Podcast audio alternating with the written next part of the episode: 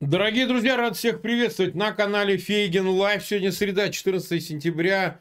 Время 22 часа 9 минут. Мы приносим извинения за эту техническую задержку. Мы, в общем, пытались решить наши вчерашние пытались. проблемы. Полагаю, все в порядке.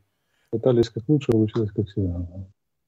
А ты как у нас? Ты здесь, Алексей? Я здесь. Я вот смотрю, у меня карта такая большая на большом красивом экране. А, -а, -а ну так это смотрю, да. день 203 с Алексеем Арестовичем, все в порядке, мы продолжаем эфир. Напишите, в конце концов, в чате, как у вас там со звуком и так далее.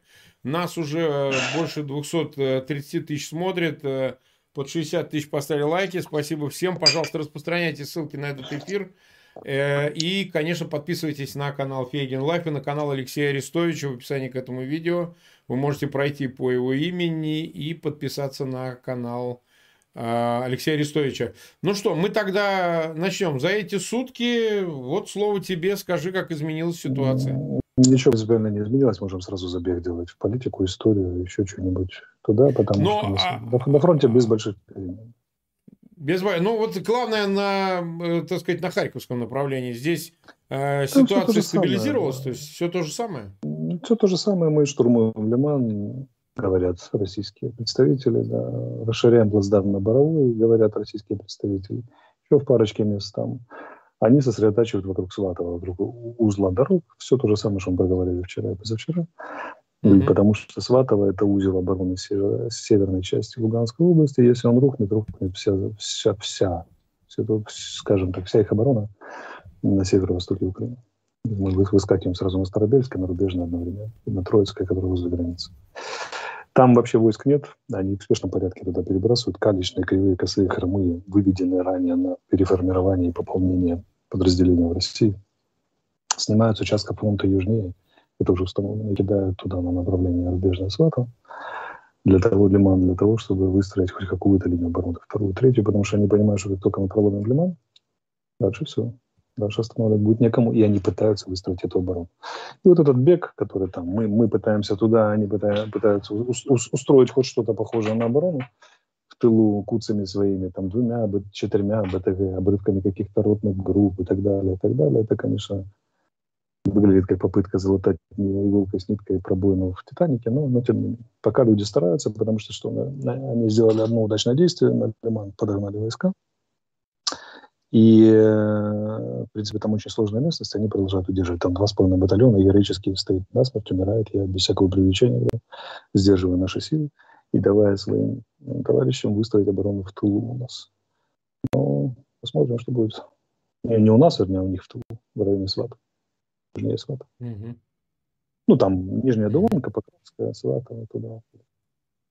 История. Видите, где на карте красная линия? Такая отрубежная сторону вверх Троицка. Через Сватов. Вот это примерно вторая линия обороны. Да. Пример. Пример. Ну, вот это главное содержание, главное содержание событий. Еще одна новость на, в Херсонском направлении. Там э, доблестно российские войска начали снабжение вертолетами своих сил на правом берегу, и военные люди понимают, что это значит, а для гражданских разъяснено. Это самый дорогой, невыгодный и опасный способ снабжения. И мизерный, потому что вертолетами особо много не завезешь и не увезешь. Тем не менее, они начали. Это лишний раз показывает, что с переправами у них большие проблемы. Они сегодня предприняли интересное действие. Они влупили по, по, по плотине в Кривом Рогу, очевидно, ожидая, что да. по, Ингульцу, по Ингульцу пойдет волна и смоет наши понтоны, наши переправы, которые наши войска используют для, для того, чтобы действовать на этом театре, переправлять. То есть они ударили не по критической инфраструктуре, а сугубо военных целей? Или и то, и Справ... другое? Ну, и, и то, и другое. Еще, еще постарались лишить город водоснабжения. Э, российская армия далеко не всегда бьет специально по критической структуре, но она, то, что называется collateral damage, то есть э, сопутствующий ущерб, никогда не обращает на него внимания. Если нужно убить 100 детей, они убьют для достижения военных целей, что мы неоднократно уже видели что само по себе является актом государственного терроризма. Но здесь все просто это. Ну вот, попытка сбить, это значит, они, для того, чтобы мы не перебрали с правого берега Ингульца на левый, они, это означает, что они к отчаянным мерам уже прибегают. Это признак того, что там постепенно нарастает кризис на правом берегу.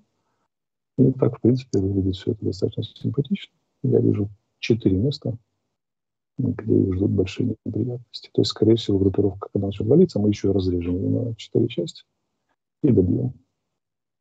И это, мы, это нельзя не приветствовать. Ну, как-то... Ну, вот, да, да, да. Э, есть ли какие-то новости на Бахмутском направлении? Потому что они же как-то рапортуют там и так далее. Нет. Нет, нет, нет новостей, они пытаются, они стараются, они там что-то там наступают. Понятно, что идет война, понятно, что солдаты наши стреляют по ним, они по нам. И для человека, который там борется непосредственно в окопе, это кажется, нифига себе нет новостей, да у нас тут танк подбили, да у нас там Вася погиб, да у нас там Петя герой и так далее. Но мы же понимаем, что мы зрителям не можем сказать, кроме ничего, кроме там продолжается борьба на тех же позициях, скажем. Поэтому mm-hmm. движения нет, значит, ничего показывать на карте. Ну, да и опасно. Главный принцип не навредить. Так, э, ну хорошо. Нас смотрит 300, почти 30 тысяч, около 100 тысяч поставили лайки. Спасибо всем тем, кто присоединяется. Это происходит всегда по мере хода эфира. Пожалуйста, ссылки на этот эфир размещайте в своих аккаунтах в социальных сетях и группах. Ну, давай поговорим. Зеленский сегодня посетил Изюм. А знаешь, какой аспект давай затронем? Ну вот э, уже с начала войны, уже 6,5 месяцев, мы видим Зеленского время от времени появляющегося ну, чуть ли не на передовой. Я помню его поездку в Северодонецк. Помнишь, еще он там да. награждал. Ну, как обычно, он всегда награждает. А, а Путина, Путина мы не видели даже на ревизионном расстоянии, понимаешь?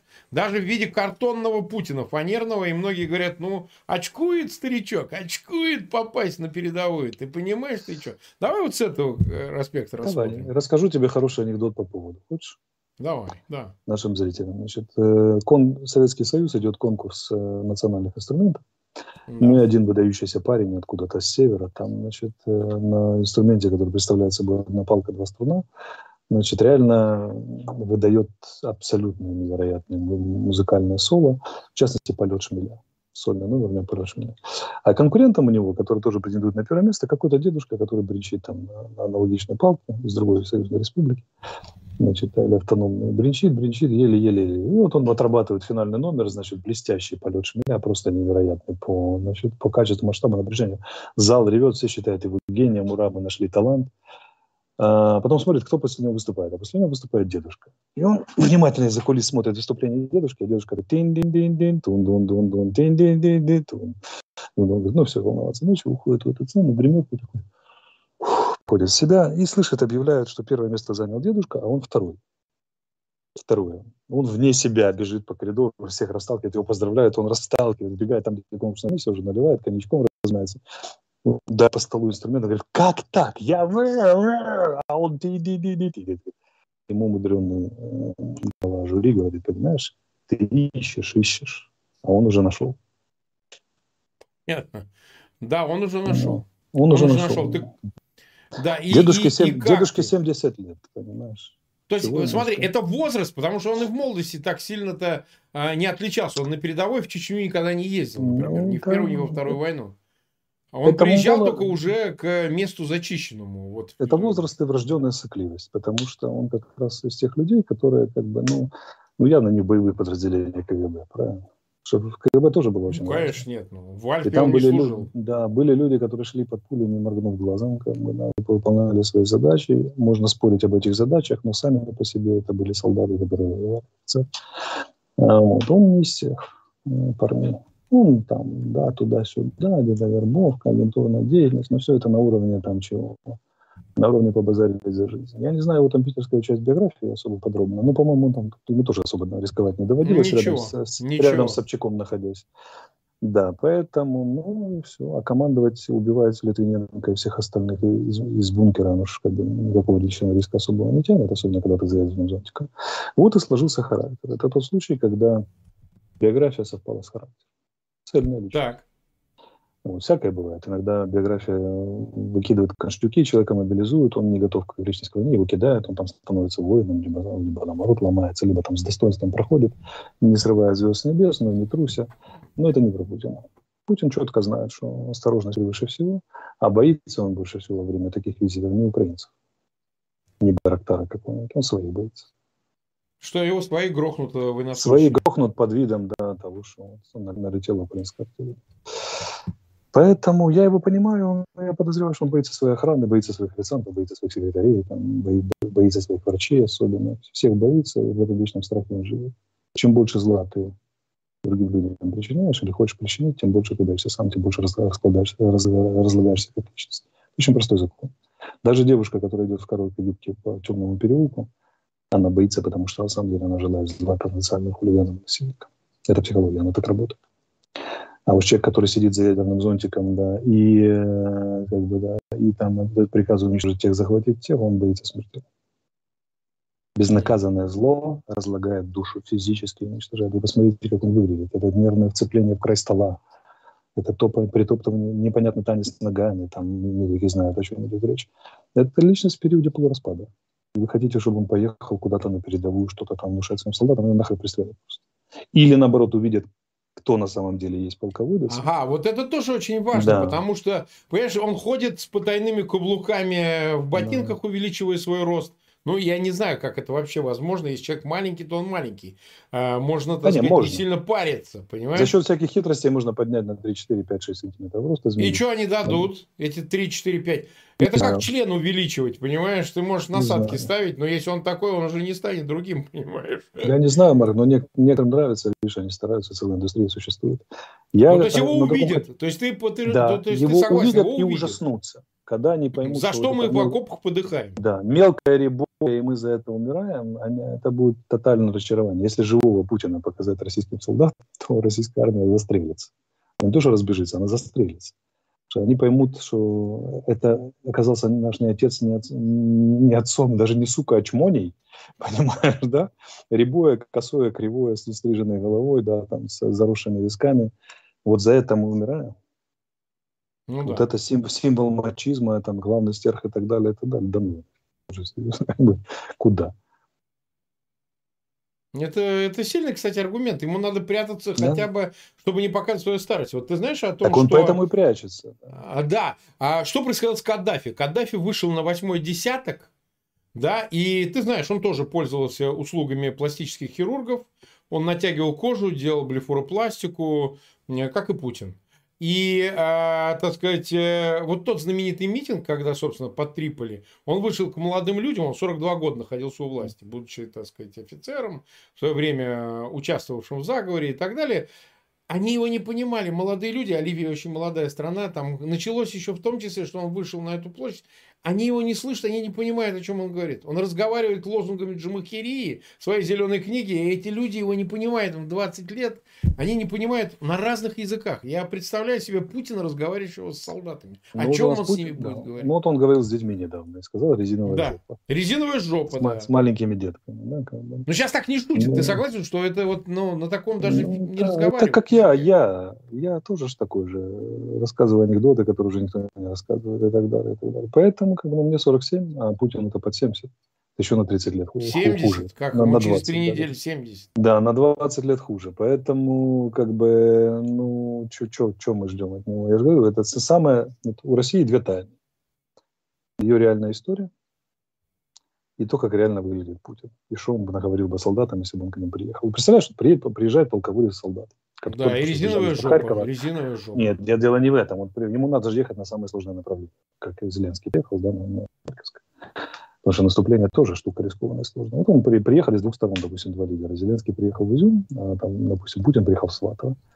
И вот солдаты, ошалевшие, потерявшие товарища, потерявшие технику, с позором отступившие, испытавшие горечь поражения в тяжелейшем моральном кризисе, он выходит к ним, и что он им скажет? Начинает содержание речи, заканчивая ее стилистикой. Что? А полководца ждут что?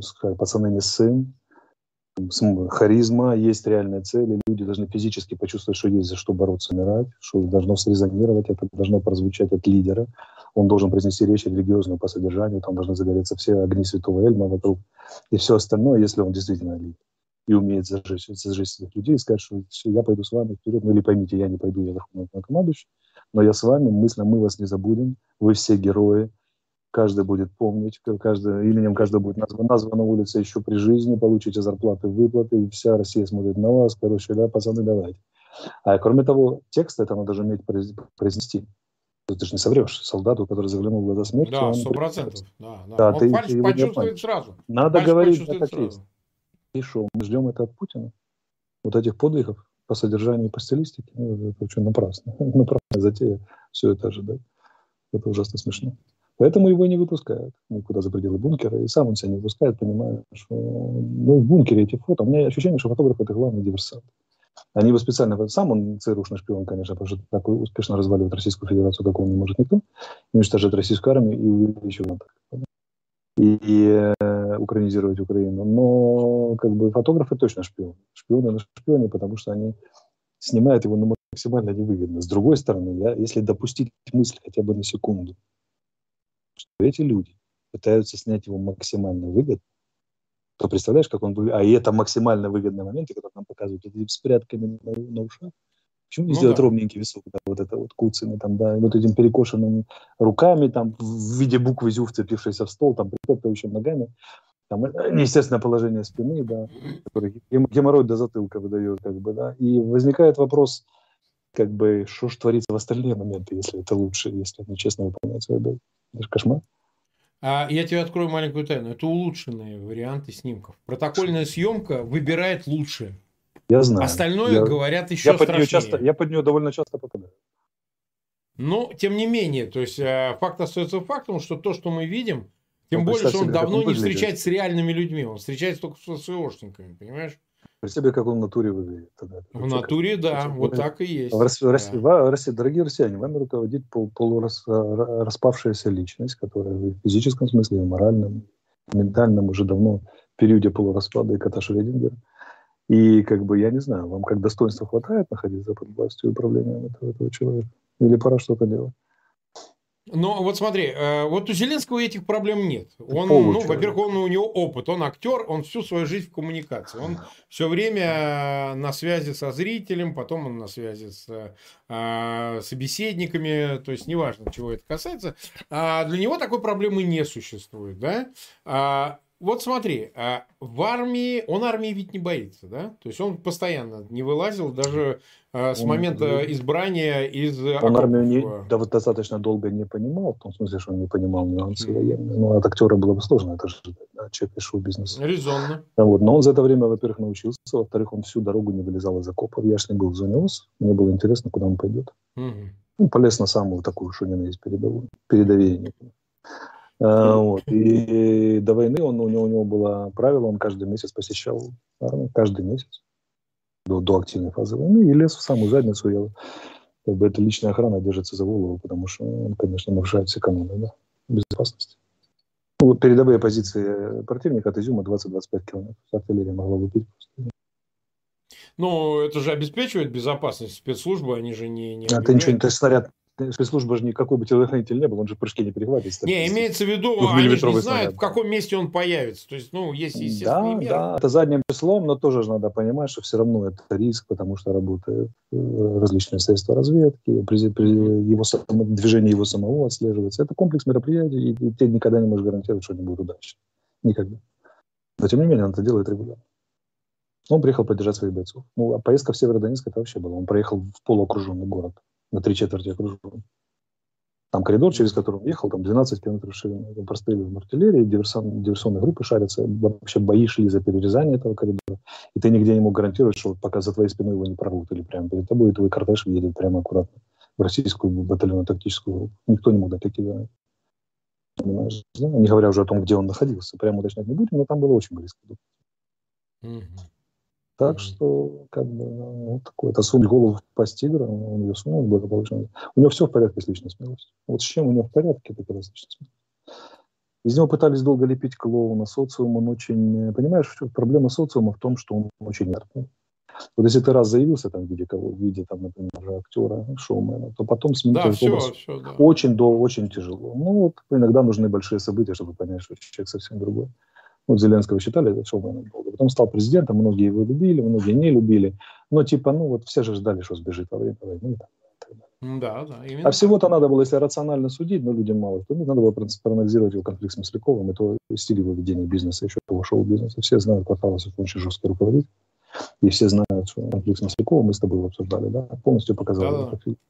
Ну, во время войны стало понятно, что он... Да, посмотрите его первую, первое выступление в день начала войны Это все тот же самый Володя Зеленский, которого мы все хорошо знаем, который еще куда более Володя, чем президент и тем главнокомандующий. Посмотрите на него сейчас, это же два разных человека.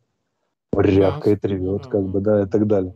Отдает приказания, диктует и прочее. Но я его таким видел, я, я как бы немножко понимаю в людях, я, я его, его видел еще, когда он еще не был таким, я видел в нем так, так, таковое начало. Это четко читалось там на совещаниях и так далее, хотя не было основным фоном. Сейчас это вообще вышло вперед и превратилось в основной фон.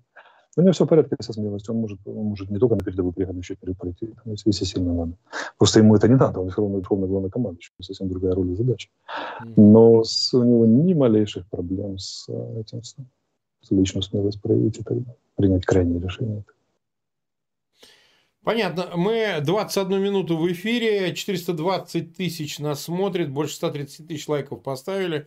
Еще раз напоминаю тем, кто присоединился, это еще около 100 тысяч. Пожалуйста, ссылки на этот эфир размещайте в своих аккаунтах в социальных сетях и группах. Ну и обязательно, пожалуйста, подписывайтесь на канал Фейгин Лайв. Очень он к этому располагает. Ну и, конечно, на канал Алексея Арестовича, само собой. Он в рекламе не нуждается. Это сильно поможет нам в увеличение числа, увеличение числа зрителей в наших эфирах. Давай поговорим об Армении. Вот она, несчастная, уже запросила помощи ОДКВ по четвертой статье. Естественно, уже и, и фигурально, и буквально значит, уже послали. То есть, э, такой сильнейший, мощнейший кидняк Армении в том смысле, что мы как бы любим и тех, и других, азербайджанцев, и армян, все там дороги. Мы против того, чтобы они друг друга резали. В общем, живите на свете все. Но все равно давайте оценим по отношению к Кремлю. Значит, Армения, Ереван сильно подлег под э, российский Кремль. Ну, вроде как другого выбора не было у Пашиняна. Хотя на самом деле выбор был. Да, да, естественно был. Помнишь, он в период революции заявил, у нашей революции нет геополитического измерения. Ну, оказывается, оно есть. Вот, оно всегда что, есть. Да, конечно. Не Америка. Стратегия, Они же как, география. Да, да, да. да. Они армянам говорят, ну, сами, сами, сами, сами, Кремлю, Кремлю, Кремлю. А ситуация критическая, по-моему, ну, достаточно кризисная, потому что там уже, насколько мы можем судить, и погибших нормально, и уже вторжение на территорию самой Армении имеет место.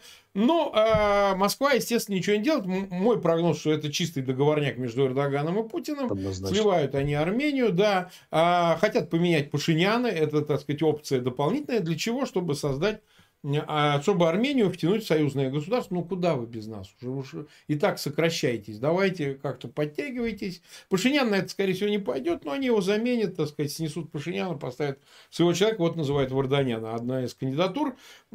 Ты как на это на все смотришь и какое это все-таки имеет, а, ну, я не знаю, перпендикуляр по отношению к войне в Украине? Вот с точки зрения для Москвы, ее роли, гегемона на региональном пространстве, вот все вот это жаль армянский народ. Ну.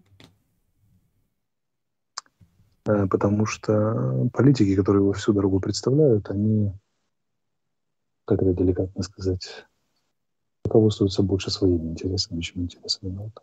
И вряд ли выражают его реальные интересы. Армения страна, зажатая со всех сторон, соседями, не имеющая выхода к морю.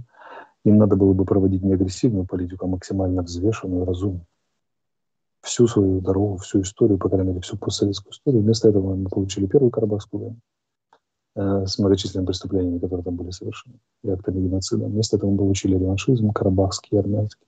Вместо этого вызрела партия войны, которая до сих пор бьет себя в пятку в грудь и говорит, что мы покажем, а что же вы покажете? Как бы, да, и так далее. И Пашинян, который так хорошо начинал, примером абсолютно растерялся в этом, начал заигрывать с партией войны, пытался перейти на свою но сторону, в общем, превратно понял демократию и сейчас имеет то, что имеет. Э, я искренне желаю Армении и армянскому народу ну, как бы оценить реальные перспективы, понять, что есть совсем другая, возможность проведения совсем другой политики, политики добрососедства. Но для этого надо избавиться от российского влияния и, боже вас упаси, попасть в союзное государство. О, боже да. вас. Это худшее, что может быть с, э, с арсенальским оружием может произойти, потому что это усугубление положения трагедии. Как-то так. Ну, роль Москвы понятна, что она сидит 200, 200 лет на Кавказе, и все беды Кавказа в значительной степени, как бы, потому что она там сидит. Э, я думаю, что кавказцы между собой нашли бы гораздо быстрее общий язык, по крайней мере. Не знаю, как в среди 19 века, но, но нынче так точно, когда все уже все поняли. сменилась логика, что торговать гораздо лучше, чем воевать. Как бы, да, поэтому ну, вот она ну, мутит, Кремль мутит, он не может не мутить. И причем ну, это же такой явный кидок договорняк с Турцией, там, за все эти там, коридоры, за, с Азербайджана. И далее отдали Армению на избиение. ОДКБ и Москва, считайте, кидает второй раз за два года. Принципиально. Ну, еще третий, когда договор заключался. Самые его конкретные контуры были. Ну, в общем, эта история, ну, сколь гнусная, столь и печальная по, по отношению Москвы к армянскому. Угу. А, ну вот смотри, э, с этим тогда понятно. То есть ты прогнозируешь э, печальную судьбу самого Пашиняна, да и Я не прогнозирую. это, это не прогноз, это сожаление, скорее выраженная форма ничего там каких-то прозревания возможных перспектив. Судьба Пашиняна печально в любом варианте, как политика, так точно. Как человека посмотрим, не знаю, может, уедет в эмиграцию, будет читать. Но если армянский народ пойдет на поводу и даст возможность с собой сыграть напрямую в Москве, вместо того, чтобы просто взять и напрямую договориться с Азербайджаном и Турцией, минуя Москву. Тем более, что они предлагали варианты, эти самые худшие варианты. И торговлю, и нефтепровод, и железную дорогу, совместная эксплуатация, деньги, бюджет, выход к морю, как для армянских товаров, всего остального, то как бы, ну, воспользуйтесь, нафига вам этот долбанный посредники в виде Москвы. Ну, нафига они? Они вам бюджет обеспечивают, да, они вам беды. За этот бюджет трижды вас закабалят в 10 раз больше, чем, чем пользы будет вреда. Исторического вреда. Польза сиюминутная, а вред десятки лет. Я тебя понял. А, смотри, Шольц позвонил Путину. А, полтора часа они говорили, причем а, немецкая сторона такие слова прозвучали, что он предложил Шольц Путину, ну, выразил свое отношение, покинуть, чтобы войска российские покинули территорию Украины. Это, в общем, ну, явное изменение, потому что он, конечно, снова говорит, возможно, мы не знаем деталей, о каких-то переговорах, потому что он позвонил сразу после Макрона, видимо, Макрон еще что-то тоже предпринимал, решил использовать фактор Шольца для воздействия на Путина, но тот в своем репертуаре. Об этом тоже немецкая сторона сказала, заявила об обстрелах Донецка, что вот украинская сторона, значит, подвергает риску Запорожскую АЭС своими обстрелами и так далее. Ну, в общем, тем не менее, тональность, во всяком случае, переданная значит, э, немецкой стороной пресс-службы, она именно жестче. То есть не попыток Ферштейна, ничего, а просто, значит, капитуляция. Там даже такой... Там некоторые назвали ультим, чуть ли не ультиматумом. Ультиматумом, да, да. да. Ну, я мягко, я мягко. Сильные слова были использованы, да. Да, мягко. На твой взгляд, о чем бы это могло светить? Тем более, понятно, что он позвонил после э, Харьковской операции. Как у тебя там? Ну, потому что немцы, сколько бы их ни ругали, достаточно трезво оценивают реальность. Да, они четко понимают перспективу, и они... Ну, тут еще, мне кажется, что они очень серьезно должны учитывать позицию Еврокомиссии. А то, что сказала сегодня Урсула фон дер Ляйен, это крайне жесткий спич. Вообще Еврокомиссия в последнее время крайне жестко говорит, я не ожидал. Барель, она, да, другие комиссары э, вице-президенты. Я могу сказать, что я, вот для меня это было сюрпризом. Я не ожидал Еврокомиссии такой жесткой позиции. Поэтому это игра еще в треугольнике национальной бюрократии Франции, Германии с бюрократией общеевропейской. Сложные процессы происходят, и общеевропейская демократия занимает крайне жесткую позицию. Крайне жесткую, которую немцы не могут не учитывать, если они хотят влиять в ЕС, они хотят. И родилась динамика, которая приводит к таким заявлениям Шольца. Но Шольц еще чисто психологически переродился во время визита в Бучу Ирпень, когда он был здесь. За сутки, говорят, да, человек да. его видел, говорят, человек изменился полностью. Эмоциональный опыт крайне важен. И здесь сейчас я не знаю, чего там лучше. Попытка спасти Путина не в смысле лица спасти там или еще что-то. Ну, там как бы не дать, он просто ему наверняка говорил что-то такое, давал понять, что придурки проиграешь физически, дальше начнутся процессы в России неуправляемые, с которыми нам ну, да, с вами да. иметь дело. Может, как-то по, по уму там отойдете, да, начнете, да, как это, чтобы процесс был управляемый. Я думаю, что Шольца интересует контролируемый процесс. Это главный интерес западной политики. Я много раз это замечал, что Европа очень постоянно интересует, чтобы процессы были стабильными и контролируемыми. Это главное. Предсказуемыми. Они очень любят иметь дело с предсказуемыми процессами, с порядком, с хаосом. Они дело не любят принципиально, они беспокоят. И они не при немедленной, при любой его попытке, вернее, нагоде, повода или случая пытаются перевести его в контролируемый. Вот эти звонки бесконечные Макрону, это тоже попытка переводить процессы в голове Путина в контролируемые. Остается поражаться упорству Макрона, который делает раз за разом, раз за разом проваливаясь. То же самое Шольц. Кто хочет сделать эти процессы контролируемыми. Все же понимают, что если еще два таких поражения по Харьковскому фронте, начнется неконтролируемое бегство. Дальше эти процессы перекинутся на Россию, куча вооруженных мужиков, которые вернулись, озлоблены, которые имеют длинный счет к власти, к обществу, ко всему остальному. Дальше потому что понимают, что русские будут бессмысленно беспощадны в той или иной форме. Я предполагаю, что чтобы управлять этим процессом. Они вот так вот все, как, как типа лес рубят, щепки летят. Поэтому это очередная попытка нарисовать дорогу, перспективу, помочь политически сказать, будешь выводить, я на твою сторону стану, помогу тебе грамотно выйти, Вова, перспектива не радостная ни для тебя, ни для безопасности Европы, давай. На что тот привычно начал рассказывать, потирая свои височки, там, что, ну, ты понимаешь, обстреляли Донец, обстреляли. Это вся эта мантра, которую я три года слушал, два года в ТКГ и в нормандском процессе, от которого меня, честно говоря, тупо тошнит. Я вспомнил переговорный процесс, боже мой, Господь, дай мне сил. Это при том, что бы э, я человек ну ладно, себя, скажем так, опыт был полезный, но терпеть его было, этот опыт переносить очень тяжело. Вечно блеяние, блеяние, блеяние. Одни и те же набившие оскомину слова. Народы Донбасса, которые куда-то там угнетают. Да.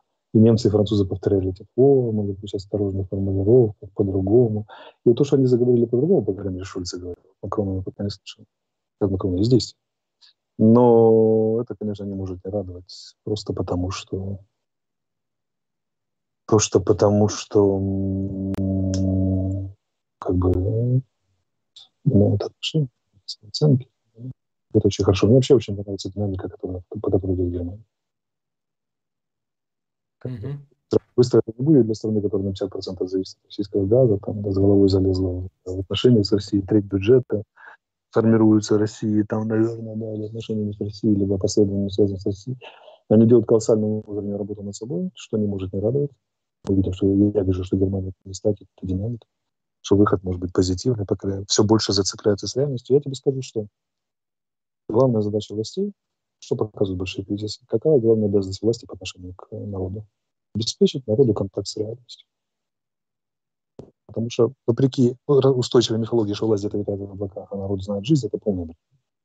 Народ знает не жизнь, а мифы. Обычно вокруг жизни созданы фабриками мнений, и власти нужны как раз для того, чтобы возвращать это народ, народ на землю. Обеспечивать контакт с реальностью и реализацию там, реальных целей и интересов. Вот Германия, по-моему, идет по этому пути. Не знаю, как далеко она зайдет, но мне нравится, что Угу. Нас смотрит 426 тысяч. Тут опять почему-то про звук пишут, но... Да что же вам а. еще? Ну, я уже, не знаю, уже наушники в уши вставил. Уже все кричат хороший звук, но кому-то и здесь звук не нравится. Ну, шум какой-то, говорят, идет. Не знаю, шум, правда да, или нет ли. А, а, вот смотри, да. ну, будем надеяться, что еще мы 33 минуты в эфире. Мы, мы, мы еще раз э, займемся звуком по окончании эфира, обещаем всем зрителям, посмотрим, что там происходит. А, значит, э, смотри, США по-прежнему считают, что внесение РФ в список спонсоров терроризма может привести к нежелательным последствиям, заявили в Госдепартаменте. При этом в Вашингтоне заявили, что обсуждают с Конгрессом более подходящие меры в отношении России. Но, видимо, они их обсуждают с Конгрессом и, видимо, ищут какой-то компромисс с тем, чтобы все-таки и овцы, и волки, да, а, все-таки вот последние события с обстрелами критической инфраструктуры, ТЭЦ э, в Харьковской области и вот сегодняшние обстрелы и так далее, они, в общем, тянут на хороший статус спонсора терроризма. А какая тут перспектива? Что ты думаешь, как будет и что? Мы бы очень хотели, чтобы его признали спонсором терроризма Россию, но не признают американцы. Они четко сказали, почему, а перед этим мы говорили за два месяца до этого. Потому что это означает э, риск попадания под санкции вторичных союзников и крупных держав, да. с которыми американцы играют. Это Индия, прежде всего, и Китай. Они не хотели бы обострять отношения с нами ценой. А они же прямо сказали, мы добьем их, поломаем хребет другим способом. Чего вы вцепились в этот статус? Поломаем и так. Найдем приемы и способы поломать уже Поэтому здесь можно То есть ты, бояться. Хотелось ты бы, конечно. Это требование, да. Это требование офиса, президент хотел бы, чтобы признали МИД наш, чтобы признали. Я бы тоже хотел бы, наверное, где-то. Но я понимаю лично, что поломать россиян можно спокойно. Вернее, не россиян, россиян не надо. Путина. Путинский режим. Освободить Россию от путинского режима возможно и без э, признания спонсором терроризма. Тут не государство надо признавать, а режим надо признавать спонсором терроризма террористический Ну, не знаю, режим. специальный статус какой-то придумать да, для когда России. придумать специальный статус для России, да, когда государство, может, и не признается спонсором терроризма, а вот режим признается не просто спонсором, а террористическим. В конце концов, международное законодательство должно развиваться. Можно сделать так, что отсекаются э, вторичные санкции по отношению к, к странам, которые имеют дело с государством, например. А те, которые имеют дело с режимом, да, накладываются еще более жестко. Короче, можно было бы поиграться, было бы жестко.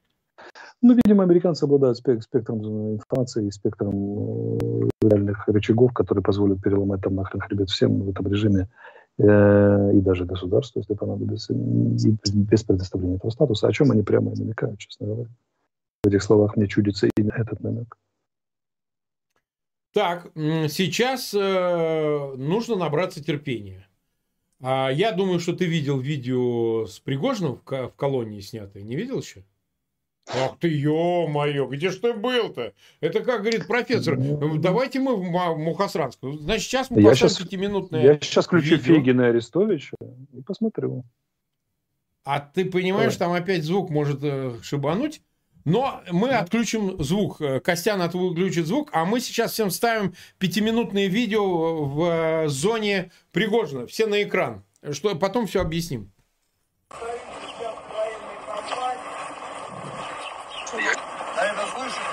Вагнер называется. Война тяжелая. На всякие там чеченские и так далее близко не похоже. Расход боеприпасов у меня приблизительно в два с половиной раза больше, чем в Сталинграде. Первый грех – это дезертирство. Никто не дает заднюю. Никто не отступает. Никто не сдается в плен. Когда вы будете обучаться, при сдаче в плен вам расскажут две гранаты, которые вы должны иметь с собой. Второй грех – это алкоголь, наркотики. В зоне боевых действий. Пока полгода вы с нами, вы все время в зоне боевых действий. И третий грех – это мародерка, включая сексуальные контакты с местными женщинами, флорой, фауной, мужчинами там с кем угодно. Минимальный возраст, который мы берем, возраст, это 22 года. Если моложе, бумажка от ближайших родственников, то они не против. Максимальный возраст, условно, условно, это 50 лет, но если крепкий, прямо здесь на собеседовании делаем элементарные тесты, смотрим, насколько крепок, физическая форма крайне необходима. Смотрим, насколько ты крепок, и тогда принимаем решение и берем. Первые заключенные, которые воевали со мной, это было 1 июня, штурм Угледарской ТЭЦ, 40 человек из Питера, строгий режим, рецидив. 40 человек зашло в окопы противника, вырезали его ножами, было трое погибших, семеро раненых. С трех погибших одному было 52 года, отсижено 30. Погиб геройски. Мы внимательно относимся к тем, кто сидит по 228, исключительно исходя из того, была зависимость или нет. Если есть вопросы, оставляем за собой право, пока мы готовимся к тому, чтобы вас забрать, провести полиграф и задать вопросы, насколько человек устойчив. Мы очень аккуратно относимся к тем, кто сидит по сексуальным статьям, но понимаем, что бывают ошибки. Кто нам нужен? Нам нужны только штурмовики. 60% моих парней штурмовики, и вы будете одними из них. От нас вы не будете отличаться ничем. Вам такое же отношение иногда еще более лояльное, чем тем, кто меня воюет по много лет и прошли десятки войн, взвода огневой поддержки и другие подразделения, которые обеспечивают наступление. У меня есть в ЧВК самолеты нескольких типов, Есть РСЗО, есть танки, есть все, что необходимо для того, чтобы эффективно наступать. Те, кто двигаются вперед, те, кто самые борзые, они выживают лучше. Те, кто дают заднюю и не понимают, что им делать, понятно, что они попадают в замес. После того, как я вам все расскажу, пройдет собеседование. Короткое время я буду на нем, потом останутся несколько человек, которые с вами в течение двух-трех часов проговорят с каждым, посмотрят в глаза, зададут несколько вопросов. Все погибшие, тела отвозятся в то место, которое вы указываете в своем завещании, родственникам или захоранивать там, где вы говорите. Всех захоранивают на аллеях героев в тех городах, где она есть. Кто не знает, где захоронить, хороним рядом с часовней ЧВК «Вагнер» в горячем ключе. Далее, через полгода, уходите домой, получив помилование. Те, кто хочет остаться с нами, остается с нами. Поэтому вариантов вернуться на зону нет никаких. Те, кто приезжает и в первый день говорит, куда-то я не туда попал, делаем отметку дезертир, и после этого следует расстрел. Парни, вопросы? После вопросов все в живую очередь выстраиваются на собеседование. Время на принятие решения 5 минут. Вот так вот Евгений Пригожин вербует заключенных. А дальше как повезет. Вопросы гарантии Коррупционер и военный преступник. Следующее. У вас есть кто-нибудь, кто может вас десятку срока Есть двое, кто вытаскивает. Это Аллах и Бог в деревянном ящике. Я вас живых собираю. Но не всегда живыми возвращаю. Ну что, парни, вопросы есть? Или так все рассказал, что вообще просто? Да? Да? У нас пять минут на раздумье, пока мы там заходим. Дальше, пока здесь, решайте. Кто хочет, едет.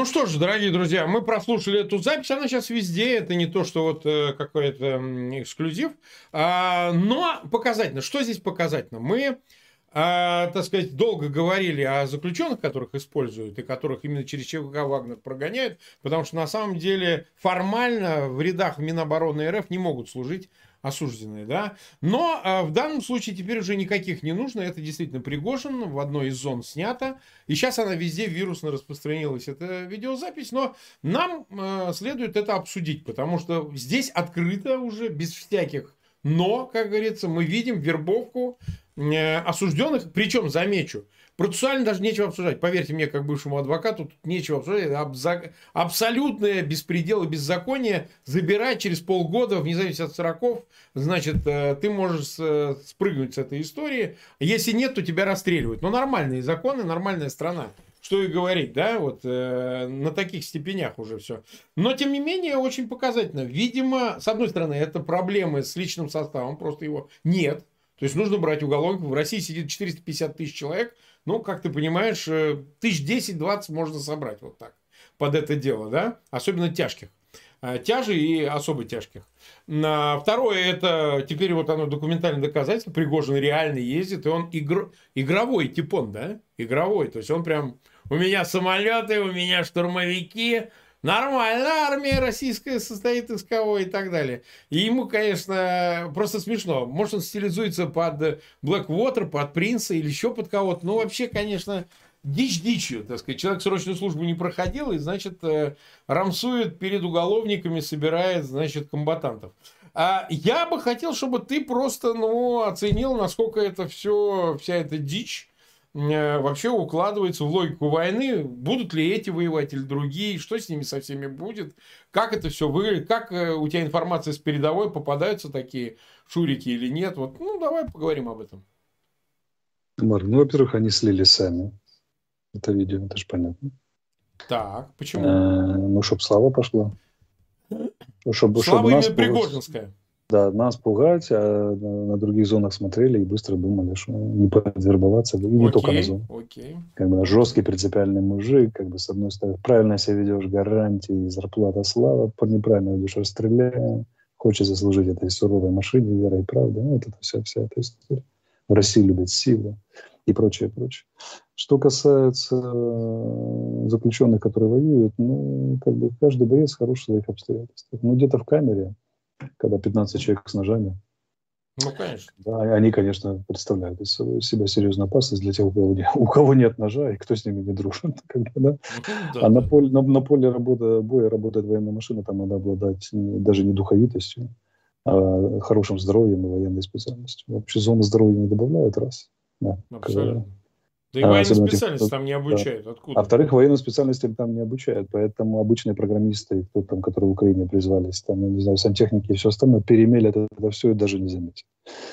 А, ну, а кульминация для меня лично человека, который всегда мыслит метафорически, там, с точки зрения мифов, коллективных идеологий и так далее. Я вот это вот, когда Россия развалится, путинская, и когда будут ее обсуждать гибель, как гибель Римской империи, это видео займет очень, очень почетное место. Они скажут, это кульминация падения некогда Великой империи. Потому что ну, более кошмарная история, чем крупнейшая ядерная держава, постоянный член Совета Безопасности ООН, который вынужден снимать, когда посылающий друга Путина снимать вот такие вот видео, ну, это, конечно, дальше никуда идти. Я вот, мне, мне стыдно за, за Россию, стыдно за русских, а не только русских, потому что я не, не желал бы им такой судьбы. Раз. Второе, просто за человеческое достоинство. Второе, мне стыдно за мир, который до сих пор не вышвырнул вот это из Совета Безопасности и вообще из ООН. Потому что до, до большей степени падения невозможно себе даже представить. Как бы, даже не хочется правильные слова проговаривать, которые ты сказал в стиле, там, типа, ну, зэкам нельзя вербовать, это нарушение закона и так далее. И так далее. Ну, все на свете.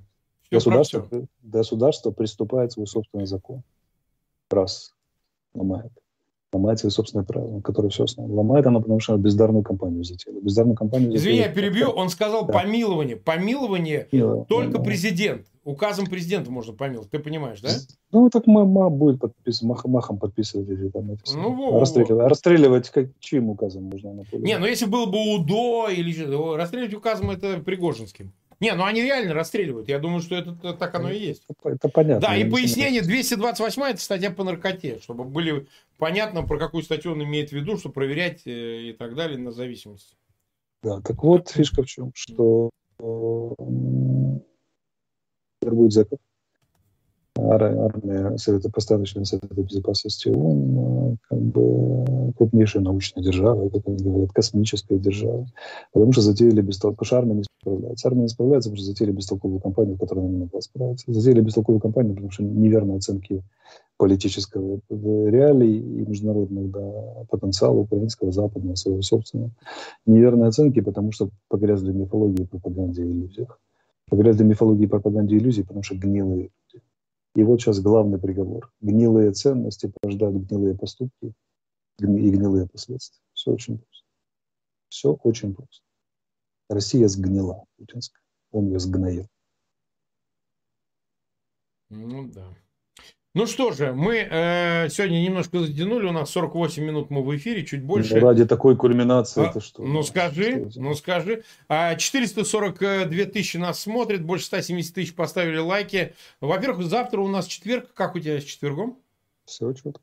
Все проводим. Мы еще займемся на, настройками, так что я не буду больше на это акцентировать внимание. Мы это доделаем. Я благодарю всех э, наших зрителей, что вы были сегодня с нами в эфире. Как обычно, просьба, пожалуйста, ссылки на этот эфир размещайте в своих аккаунтах в социальных сетях и группах. Обязательно э, подписывайтесь на канал Фейгин Live. Мы нуждаемся в этом. Ну и обязательно канал Алексея Арестовича. Ссылки в описании к этому видео, по ссылке в описании к этому видео проходите по имени Алексей Арестович, подписывайтесь на его канал. Увидимся завтра в 22 часа. Всем до свидания.